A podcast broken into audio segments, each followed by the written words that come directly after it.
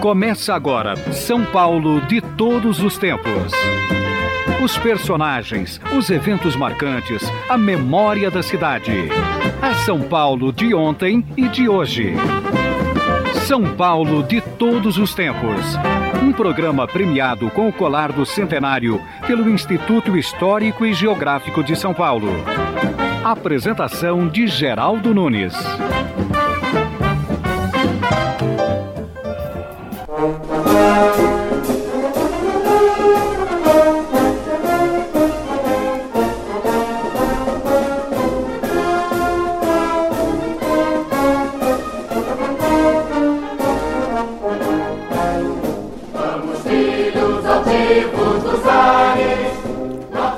23 de outubro é o Dia do Aviador. E para falar sobre a aviação, estamos recebendo Paulo Fernando Casseb, pesquisador da história da aviação brasileira. Olá, Paulo, como vai? Tudo bem, Geraldo. É um dia de festa para você, né? Quando acontece o domingo aéreo e o dia do aviador. É um dia que aqueles que gostam da aviação brasileira realmente se voltam ao passado que é o dia, como você muito bem falou, em que Santos Dumont entregou ao mundo o primeiro avião, que nós entendemos o que é um avião, é aquele aquele aparelho que por seus próprios meios ele está parado, ele começa a se locomover, decola, voa e retorna ao solo. Ou seja, aquilo que nós poderíamos dizer de um, um avião completo. Foi a primeira vez na humanidade que o mundo viu um avião completo. Santos Dumont fez isso. Santos Dumont projeto, é, pesquisa, que foi toda a luta da vida dele em busca do voo mais pesado que o ar. E por que, que os americanos dizem que os inventores do avião foram os irmãos Wright? Aliás, inventor brasileiro sofre por causa disso. Há também o inventor da fotografia, o Hercule Florence, que morou em Campinas e que, apesar de ser francês, inventou no Brasil a fotografia, mas os louros do invento com os irmãos da guerra. Também o padre Roberto Landel de Moura, um gaúcho morando em São Paulo, inventou o rádio e os louros ficaram para Marconi.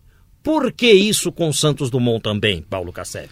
Eu acredito que o Brasil naquela época, vamos nos reportar à época dos fatos, né, para entendê-las. O Brasil nunca foi uma expressão no mundo científico, apesar de ter filhos do Brasil como expoentes, como você mesmo citou, o rádio inventado pelo padre Landel de Moura, que inventou três anos antes que Marconi, fazendo uma experiência bem sucedida entre Avenida Paulista e Santana, transmitindo sinais de rádio. E, no entanto, não foi reconhecido porque não estava no núcleo da ciência da época, que era muito mais Europa. No caso de Santos Dumont, Existe o reconhecimento maior, vamos assim dizer. É lógico que a imprensa francesa documentou Santos Dumont fartamente, desde os seus balões, desde o, da, das experiências, até chegar após 14 bis, inclusive.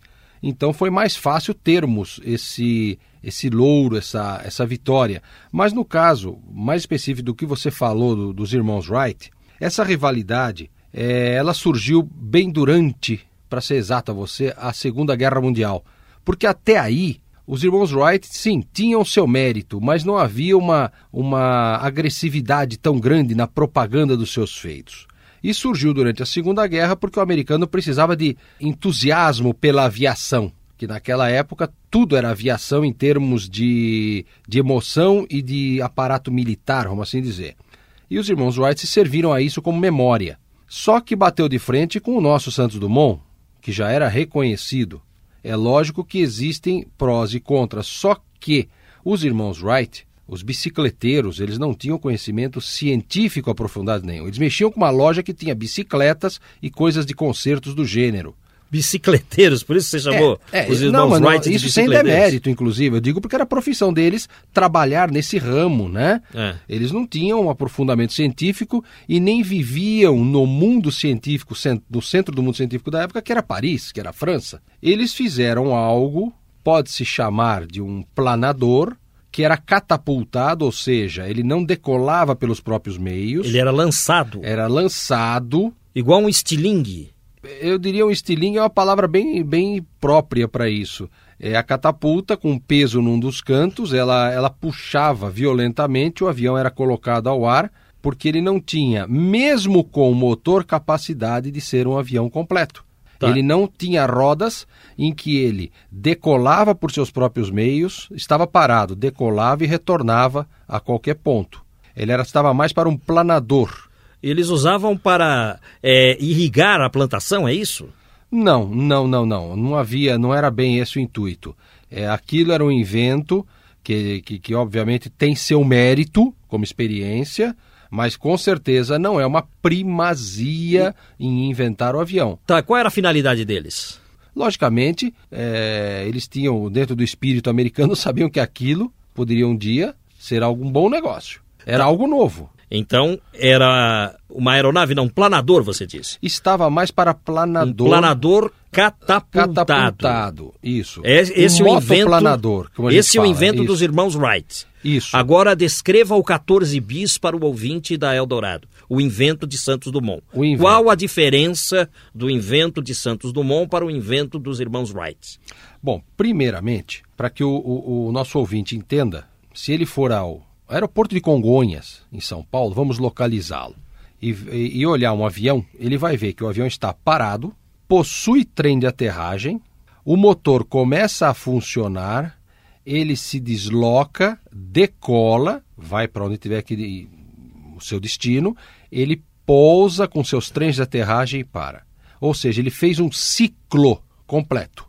Parado, funciona o motor, taxia, decola, voa volta à Terra. O Santos Dumont fez isso? O 14 bis fez isso. Lógico que não uma extensão grande. Ele estava parado, o motor foi posto a funcionar na forma da época, óbvio. Ele se deslocou para frente, ele passou a correr, saiu do solo, ou seja, voou por seus próprios meios, por meio da sustentação de suas asas. Santos Dumont, apesar de forma parca e vamos dizer muito pouco, ele conseguiu algum controle sobre a aeronave, dentro dos padrões da época. Essa aeronave voltou ao solo com seu próprio meio trem de aterragem, pousou e parou. Lógico que eu estou falando num voo é, de metros, né, de 100 metros ou coisa que o valha, dentro de todas as experiências feitas. Mas se nós pusermos um paralelo entre o que é um avião hoje o que, que é necessário para esse ciclo se fechar? Santos Dumont foi o primeiro a fazer uma máquina que tinha todo este ciclo para ser fechado. Estar parado, funcionar motor, decolar, voar e voltar ao solo inteiro. Ele uh, fez um voo alto, não? Chegou a sobrevoar não, ou, ou foi não, um 14... taxiamento? Não, não, não. Taxiamento a gente fala quando o avião não sai, não descola do chão. Tá. Na realidade, o 14 bis voou. Ele ficou vários centímetros do solo, quase um metro do solo. Né? Quer dizer, nitidamente nas fotografias e o povo de Paris presente na época, a comissão do Aeroclube de França, que estava presente na época, todos viram que voou. Daí aquela célebre frase, né? O homem voa. Né? Que todos olharam aquilo e viram que, como? Aquilo não era um balão, aquilo não tinha gás. Como ele estava fora do solo? Como ele estava longe do solo? E é aí que diferencia Santos Dumont de quaisquer outros experimentadores. Vamos, vamos explicar mais fundo, Geraldo. Santos Dumont, para chegar a isso, não chegou por uma experiência, por um vamos ver o que acontece. Não. Ele tinha experiências desde os seus primeiros balões, onde ele conseguiu primeiro a dirigibilidade dos balões, que eram balões sem dirigibilidade. Ele foi o primeiro a conseguir. Aí ele acoplou um balão, balão a um avião o balão 14 a um avião, que ele chamou de 14 bis, ou seja, o 14 mais um. Com este balonete, este balão segurando este avião, ele experimentou a estabilidade de um avião. Mas ele não, o avião ainda não estava no ar. Não voava por si próprio, mas voava de pendurado num quintal, num, num quintal, num terreno amplo. Ele de pendurava, ele via, quando o balão subia, qual a estabilidade que ele teria. Ou seja, houve um passo a passo científico e é isso que a gente não pode esquecer. Não foi, não estou deixando o mérito dos irmãos Wright ou de qualquer outro, até francês, que tenha feito. É que eles fizeram muita coisa, mas muitos acertaram sem saber o que estava acertando. Santos Dumont Se você lê a vida de Santos Dumont, ao público que nos ouve, uma obra fantástica sobre escrito pelo sobrinho dele, Quem Deu Asas ao Homem, você sente que Santos Dumont sabia onde ia chegar. Ele só não sabia quando, porque o progresso científico era pequeno, embora ele estivesse na no centro da ciência da época, que era Paris. Muito se fala do 14 bis, porque 14 bis foi o primeiro invento, o primeiro avião de Santos Dumont. Mas ele inventou outros aviões. Sim. Quais foram os outros aviões de Santos Dumont? Ele continuou com alguma coisa em função do 14 bis. Primeiramente, ele notou o seguinte: o 14 bis, ao contrário do que se pensa, aquilo que nós imaginamos como cauda era a frente. É. Então ele notou o seguinte: ficava muito crítico o leme à frente. Nos próximos experimentos, ele colocou o leme atrás da aeronave. Só que, não contente, ele começou a desenvolver um monoplano, que deu no 19, modelo 19, que é o Demoiselle, como nós conhecemos, que é o semelhante ao ultraleve de hoje. O ultraleve é um Demoiselle. O Demoiselle é bonito demais. E ele, ele com este aviãozinho pequeno, nós para o porte dele, né, que era pequenininho, ele se deslocava, tinha plena dirigibilidade sobre ele, ia visitar os amigos, posava, ah, fazia pouso no gramado da casa dos amigos, visitava e depois ia embora, ou seja, um fusquinha do ar. Quer dizer, ele inventou isso. E ele, eu não sei se nós podemos criticar ou aplaudir, isso aí fica a, a, a cabeça de cada um. Mas Santos Dumont nunca tirou uma patente. Ele dizia o seguinte: que os inventos são propriedade da humanidade. Nós sabemos que hoje é, o mundo não pensa assim, muito menos os defensores dos Wright tiram patente até de uma planta, que você sabe. Não dão nada a ninguém, tudo é meio de royalties. Santos Dumont era um homem que tinha uma visão muito bonita do mundo. Ele era puro, ele não imaginava um mundo com guerra ou um mundo esfacelado pela ganância. E ele, do Demoiselle, que é um aviãozinho que sur... daí começou muita coisa a acontecer, ele distribuía plantas, ele vendia plantas do Demoiselle, mas vendia planta, mas não royalty. Ou seja, produziu-se muito Demoiselle que nunca foi feito pelas mãos de Santos Dumont. Foi feito até nos Estados Unidos, teve Demoiselle construído por plantas publicadas na revista Popular Mechanics. Puxa, faz lembrar até o Bill Gates, né? Que vende os softwares para todo mundo e ficou rico com isso, né? Pois é. Santos Você já imaginou o royalty sobre o avião? plantas do avião. Você já imaginou o, o, o royalty sobre aviação hoje? Pois é. Paulo Fernando Casseb está conosco aqui no São Paulo de todos os tempos. Nós temos uma sessão aqui no programa, Paulo, chamada Conheça o nome de sua rua ou do seu bairro. Uma pergunta: em que bairro você mora? Qual dos dois? Porque eu estou mudando. Vamos lá. Qual dos dois equivale? O que eu, o que eu estava ou o que eu vou? Onde eu estava, Jardim Paulista. Onde eu estou indo, Vila Ema. Vamos falar da Vila Ema. Caminhos de São Paulo. Um passeio pela história das ruas e bairros da cidade com Geraldo Nunes. O fundador da Vila Ema é o mesmo que fundou os Campos Elíseos, o alemão Victor Notman, é também nome de uma alameda neste tradicional bairro que no passado abrigou a elite do café. Nos Campos Elíseos está a Alameda Notman. Empreendedor, Vitor Notman adquiria terras e foi assim que comprou as glebas de Cícero Bastos e Manuel Ferreira Redondo em 1891, dando origem à Vila Ema, cujo nome faz homenagem à esposa desse alemão, senhora Emma Notman. Os lotes do novo bairro foram vendidos quase em toda a sua totalidade a imigrantes alemães. Por isso, muitas ruas do bairro levam os nomes desses imigrantes. A Vila Ema é vizinha do Sapopemba, da Vila Formosa, Água Rasa, Vila Alpina, Jardim Independência e Vila Prudente, entre outros bairros. Para chegar à Vila Prudente, utilize-se da Avenida Luiz Inácio de Anhaia Melo e da Avenida Vila Ema. Vamos ao intervalo. São Paulo de todos os tempos. Uma viagem ao coração da cidade grande.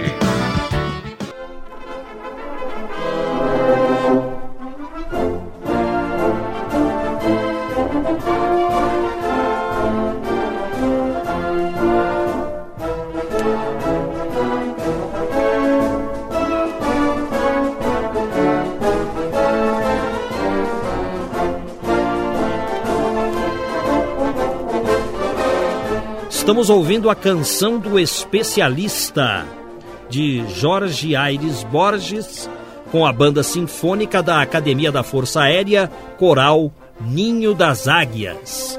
Estamos recebendo Paulo Fernando Casseb aqui no São Paulo de Todos os Tempos.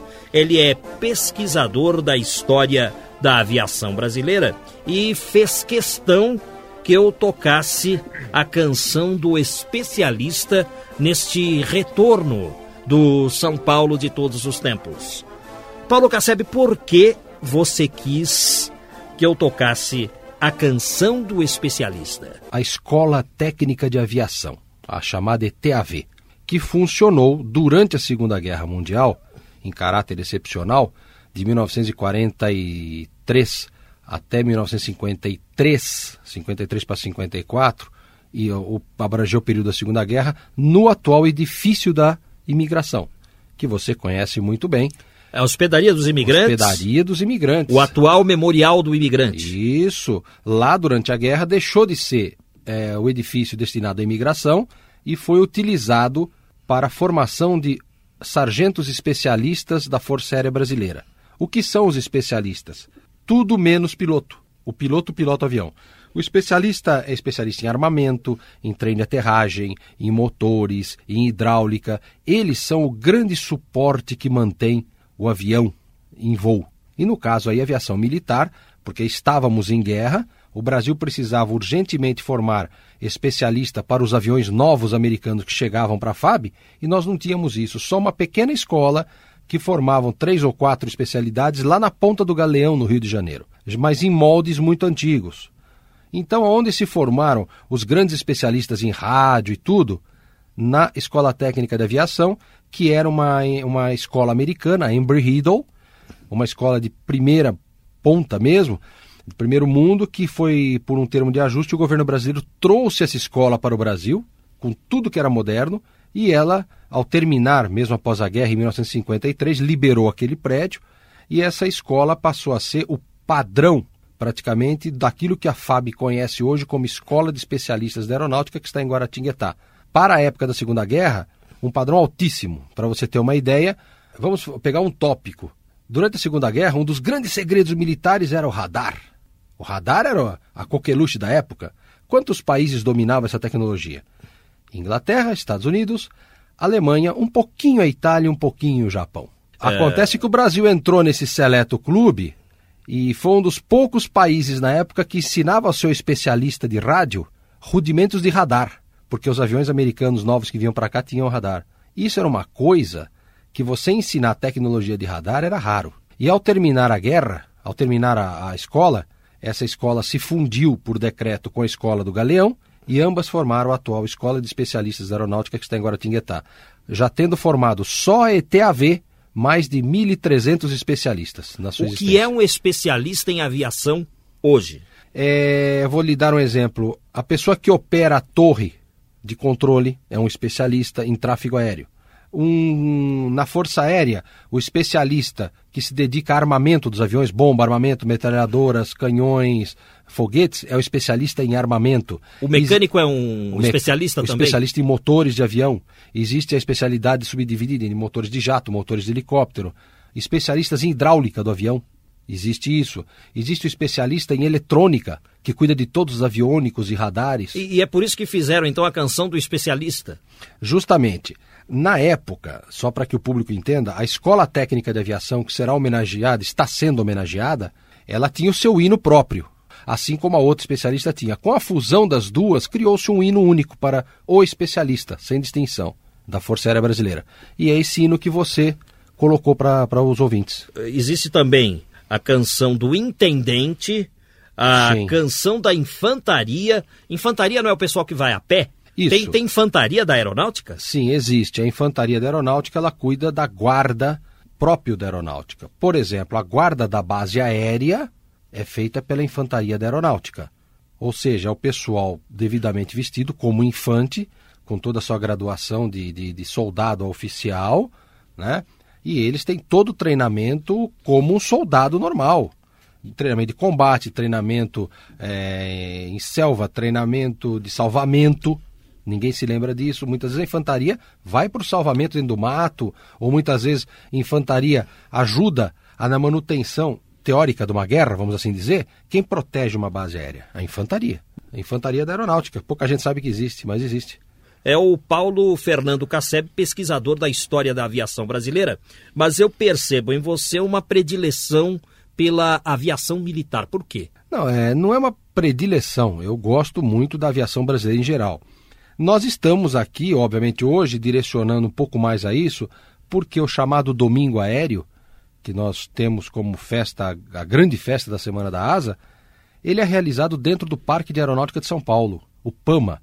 Que é o Campo de Marte. O Campo de, é que o Campo de Marte é dividido em duas partes. Ah, é? Então explique para o ouvinte. É, o, ouvinte, se chegar na avenida, na, na, na, na Santos Dumont, ele vai ver o seguinte: a sua, ficar de frente para a pista, a sua esquerda é a parte civil, é o aeroclube, são as escolas de pilotagem, aviação civil. Que é o lado ali da, da Feira do Automóvel, ao lado da Avenida Olavo Fontoura, Isso. do Parque AMB onde o repórter aéreo da Eldorado desce Isso. e sobe todos os dias? É, é ali, aqui, Isso. é o lado da Avenida Olavo Fontoura. Então. Isso, na Olavo Fontoura. E do outro lado, com a entrada pela Brasleme, né, do eixo da pista para a direita, é o Parque de Material Aeronáutico de São Paulo. Que é a área, área militar. Área militar. Ele antigamente se chamava Parque de Aeronáutica, simplesmente. Né? Depois, por uma questão burocrática, mudou para Parque de Material Aeronáutica de São Paulo, abrevia-se abrevia PAMA barra SP, porque ele está em São Paulo. Existem outros parques, como o Parque do Galeão, no Rio de Janeiro, aí, eh, da Parque dos Afonsos, desculpa, no Rio de Janeiro, e aí vai. Mas no caso nosso de São Paulo, essa área é destinada justamente à manutenção dos aviões e, fa e fabricar material que o Brasil possa fabricar, que não necessite importar para a manutenção das aeronaves da Força Aérea Brasileira. Lá existe a manutenção, a linha de manutenção dos aviões F-5, Mirage, já está saindo de linha, mas, por exemplo, o Búfalo, que é avião de transporte, era antigamente do jato de treinamento T-37 da FAB, é um local destinado à manutenção. Lá não forma aviadores. Lá os, os, especialistas, falando dos especialistas, quer sejam oficiais ou sargentos, afluem em grande número, porque o parque necessita de todos. E é nesse lugar que o público vai ver as aeronaves. Lá tem a parte histórica, Estamos tendo lá uma pequena exposição sobre o grupo de caça brasileiro na Itália, uma pequenina exposição sobre a Escola Técnica de Aviação. Estarão presentes aeromodelistas, escoteiros do ar vão estar lá também uh, com demonstração. Algumas empresas de ramo, do ramo aeronáutico terão estandes lá também. Vai ser um domingo, realmente, que a gente pode chamar um domingo aéreo por excelência. Vai das nove da manhã até as seis da tarde? Até as 17 horas. Até as 17. Até as 5 horas, é. Tá. E com certeza com muito show aéreo. A, a, aviação civil estará presente também. Eu me lembro de, em, em outras comemorações do Domingo Aéreo, que eh, aviões, por exemplo, da TAM, da Varig, passaram em baixa altura pelo campo de Marte. Um, um Boeing 737, por exemplo, não pousaria no campo de Marte? Não, não é o local que ele conseguiria pousar, porque a pista a lá pista é, é para né? isso é curta. Mas eu não sei se este ano nós teremos especificamente estas aeronaves. Aí o avião passava baixinho só para o público ver. Aliás, Era uma festa. Eu, né? cheguei a presenciar lá o último rasante que teve no campo de mar do Eletra. Um ano antes dele ser desativado, ele fez um rasante, fez um pouso. É o quadrimotor que fazia a ponte aérea, Justamente, né? Justamente, o famoso Eletra, né? E esse ano nós vamos ter a, da aviação civil, vamos ter acrobacias civil também, de, de, pessoas que fazem acrobacia com aviões civis, fazem paraquedismo, vai ter lançamento de paraquedista. Tem aquela moça que, que vai em pé no avião, né? Ah, Marta, a, a grande Marta, ela... Ela é uma louca. ela é, é uma pessoa fantástica, ela adora aviação. Aliás, ela e o marido adoram aviação, se dedicam a isso de uma forma. A vida deles é aviação. Ela estará por lá. Sem dúvida. É uma, loucura, né? Ela, ela vai de pé sobre a asa sobre do avião. Sobre a asa do avião, é o que chama-se de wing walker. Ela, é, para isso, não é como muita gente pensa, muito fácil, não. Ela fez curso no exterior. A coisa não é. Lógico. É um clube seleto e são poucos no mundo que fazem isso. Paulo Fernando Casseb, e com relação aos aviões F-5 da Força Aérea Brasileira, você disse que a pista do campo de Marte não tem tamanho suficiente para receber um Boeing, por exemplo, que transporta passageiros. Como é que esses aviões que estarão em exposição para o público chegaram até o campo de Marte? Porque um F-5 também não pode se utilizar daquela não. pista. Não, eles em geral, em geral os F-5 descem em Guarulhos, na base aérea de São Paulo. Eles ficam angarados no hangar do 4 Esquadrão de Transporte Aéreo, que é o quarto ETA. De lá, em carreta, eles seguem pela marginal até o campo de Marte, faz a revisão, volta para Guarulhos e decola de lá. Eles fazem esse transporte de madrugada? De madrugada, durante o dia seria impossível, inexequível ser de madrugada.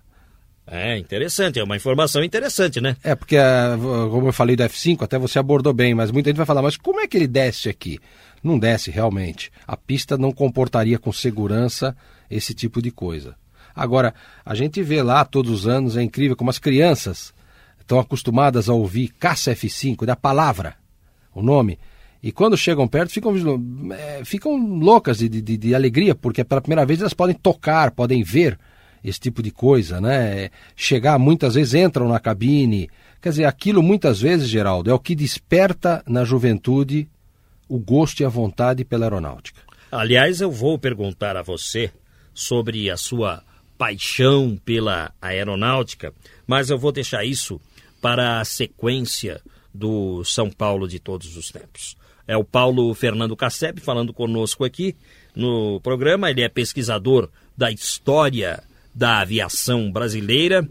Teremos o domingo aéreo neste final de semana, um domingo muito movimentado em São Paulo, porque eh, teremos também a votação do referendo das armas então, muitas pessoas poderão é, votar e depois se dirigir ao campo de Marte, vice-versa, enfim.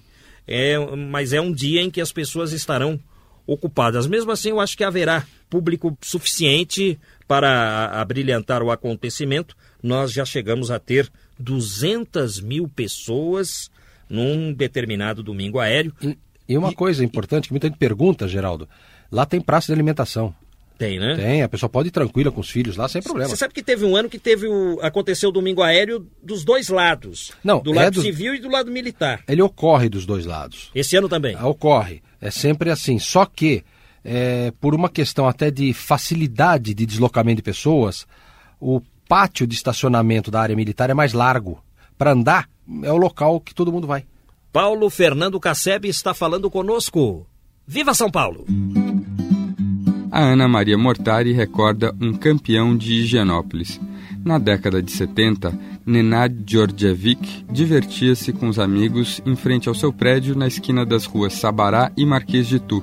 Suas diversões iam desde dirigir escondido o carro dos pais até comprar com a mesada uma mobilete e posteriormente adquirir uma potente motocicleta. Apesar de ter estudado engenharia aeronáutica e ser piloto e instrutor de acrobacia aérea, sentia certa frustração pois as piruetas aéreas não eram suficientes para fazê-lo esquecer a antiga paixão. Faltava ali o impacto do vento contra o corpo.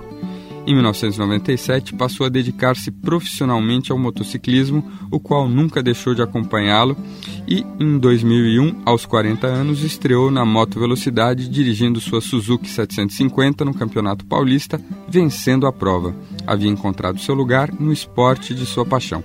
Viva São Paulo lembrando a trajetória de sucesso de esportistas da cidade. Participe pelo site. Vamos ao intervalo. Estamos apresentando São Paulo de todos os tempos. Os personagens e eventos de São Paulo de ontem e de hoje.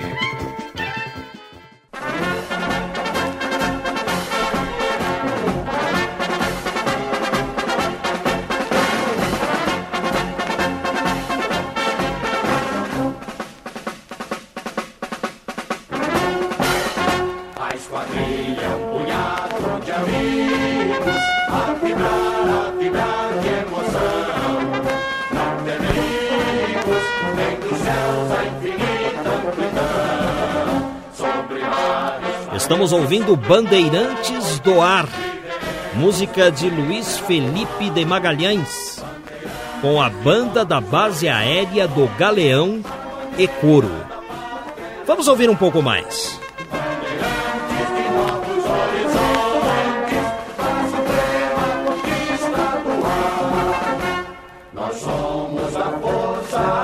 A Brasileira, o nosso emblema é Paulo Fernando Casseb, um pesquisador da história da aviação brasileira, está conosco aqui porque, afinal de contas, estamos comemorando o Dia do Aviador. 23 de outubro é o Dia do Aviador.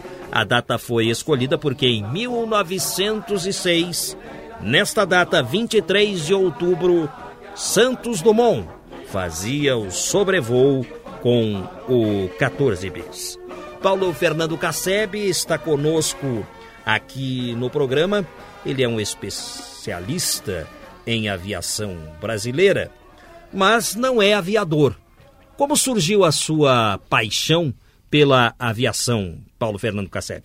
Olha, Geraldo, a paixão pela aviação, acho que a gente nasce com a paixão, né? É um, um dom da coisa, desperta-se para Você brincava algo, né? de aviãozinho quando você era criança?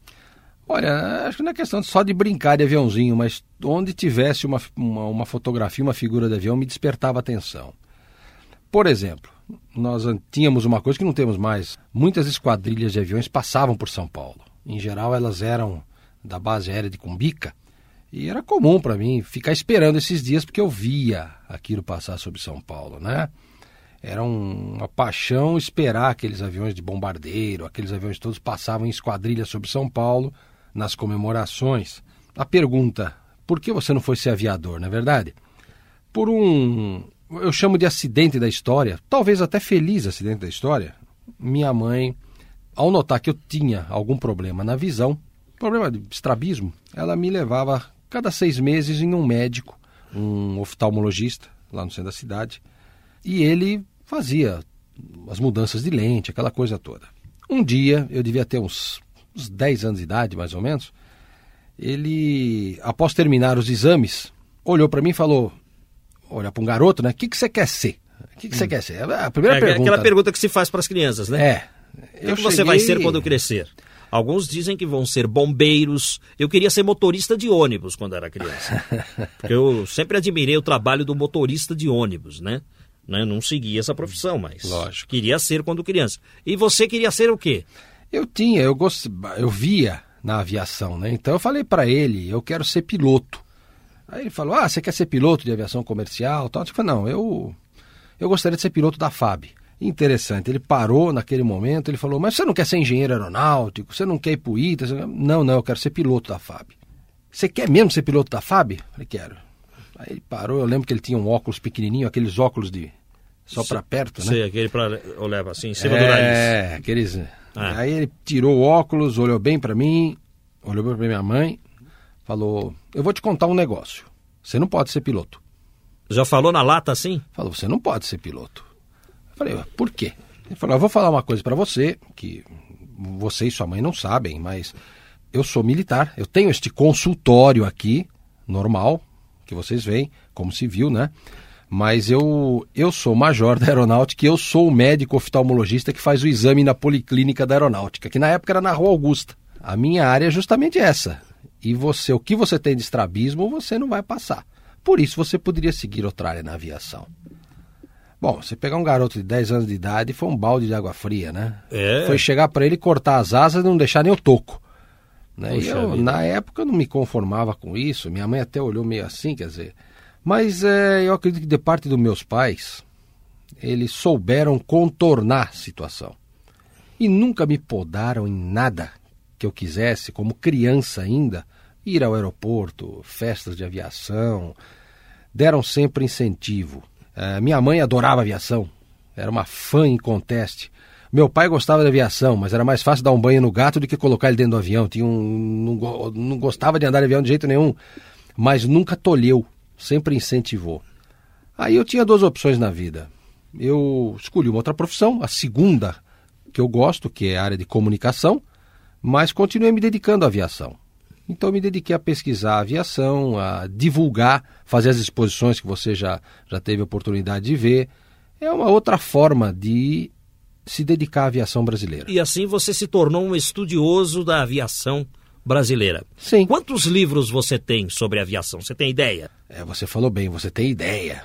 Exatamente. Você tem ideia de quantos? Eu tenho ideia de uns dois mil livros, mais ou menos. Sobre aviação? sobre aviação. Quer dizer, variado, né? Vai desde manuais de voo, bem entendidos, desde manuais de voo antigo até passando por publicações atuais, aquelas que eu já lhe mostrei sobre Santos Dumont, originais de 1918, sobre a Força Aérea, eh, material de época, como a manual de voo do avião Muniz, que é um avião dos anos 40, eh, passando por livros de publicação atual, ou seja, todo esse material que muitas vezes, você sabe muito bem, 90% disso se acha em sebos de livros, né? É. Os famosos alfarrábios, você vai acabar encontrando aonde você menos espera. E eu fiz essa biblioteca baseada em sebos. Mas Você isso é no decorrer. de sebo. Olha, é, é uma esquadrilha de ratos, viu? Porque é, difícil você passar num sebo e não.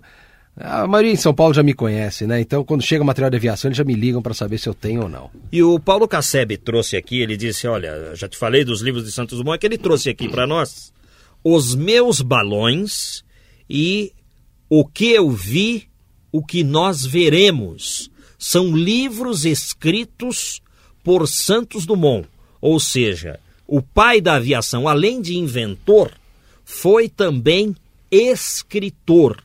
É um item a mais para aqueles que admiram Santos Dumont. Santos Dumont escreveu livros. Aliás, uma, um, só uma adenda, é, esse O Que Eu Vi, O Que Nós Veremos, ele escreveu aqui em São Paulo em 1918, e é interessante para quem gosta então de aviação conta, saber... então conta o que você leu. esse livro ele faz a visão dele de futuro da aviação. Então ele, ele cita em tópicos, né, a aviação trans, como um transporte, como é que ele vê o futuro da integração das Américas pela aviação, né? O homem, o mundo se integrando pela aviação, o avião que pode até localizar submarinos, porque sobre o mar ele consegue ver coisas que não se via na época, lá não se sonhava com radares na época, né?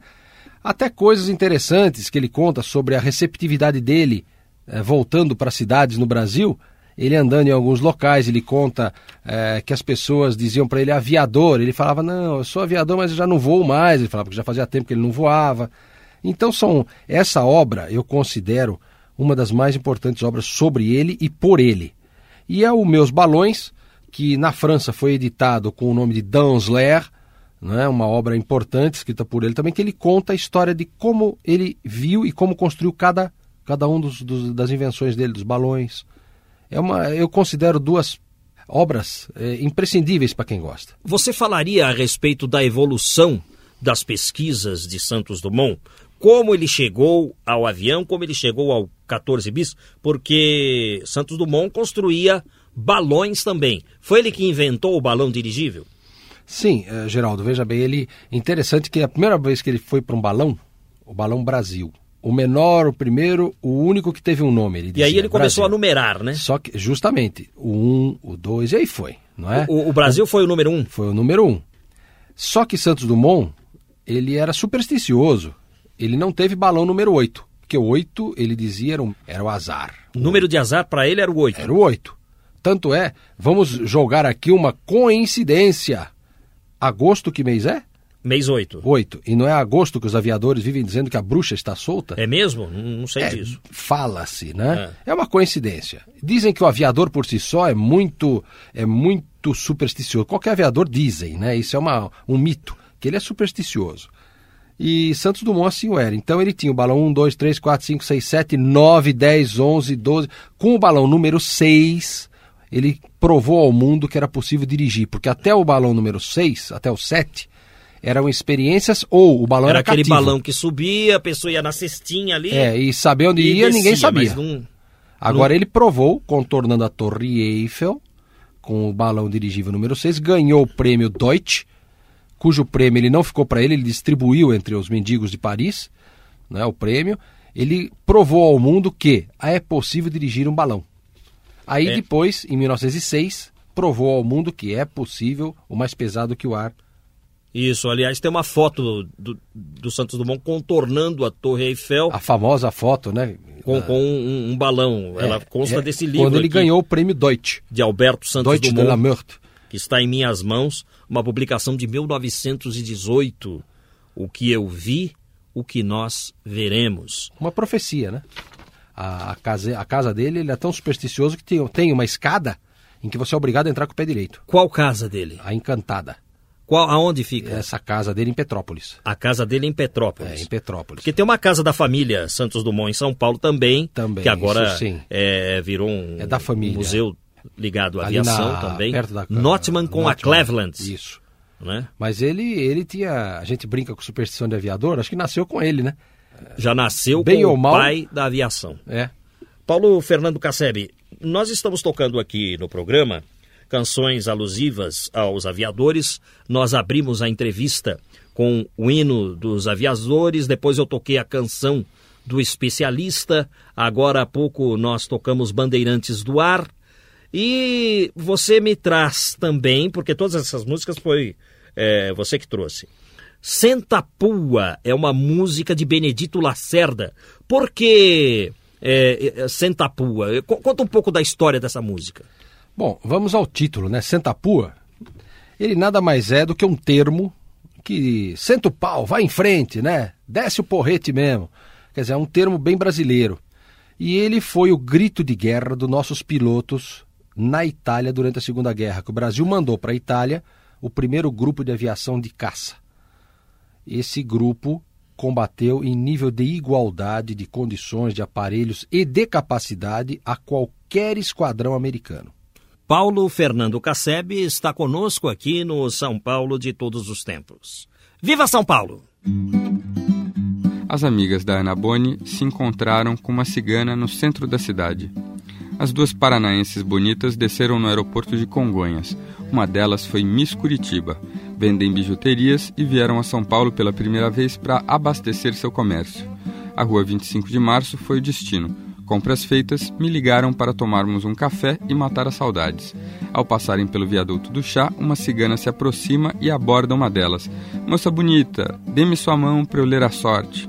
Ela, inocente, deu a palma da mão para a cigana ler. Moça bonita, põe um dinheiro para eu ler melhor. Juntando os trocados seus e da amiga, apoiou 20 reais na mão e a estendeu para a cigana, que mais do que depressa agarrou o dinheiro e saiu correndo, deixando as pobres curitibanas perplexas. Viva São Paulo relatando as experiências vividas nas ruas da cidade. Participe pelo site. Qual o lugar mais bonito e o mais feio da cidade de São Paulo? A Teresa escreve: São Paulo é um misto de coisas belas e feias ao mesmo tempo. Por ser grande, suas adversidades são enormes. Mas há lugares bonitos: Horto Florestal, Parque do Ibirapuera, locais belos que nos fazem sorrir. Opinião da Teresa, São Paulo de todos os tempos. Entre você também para essa comunidade e dê a sua opinião.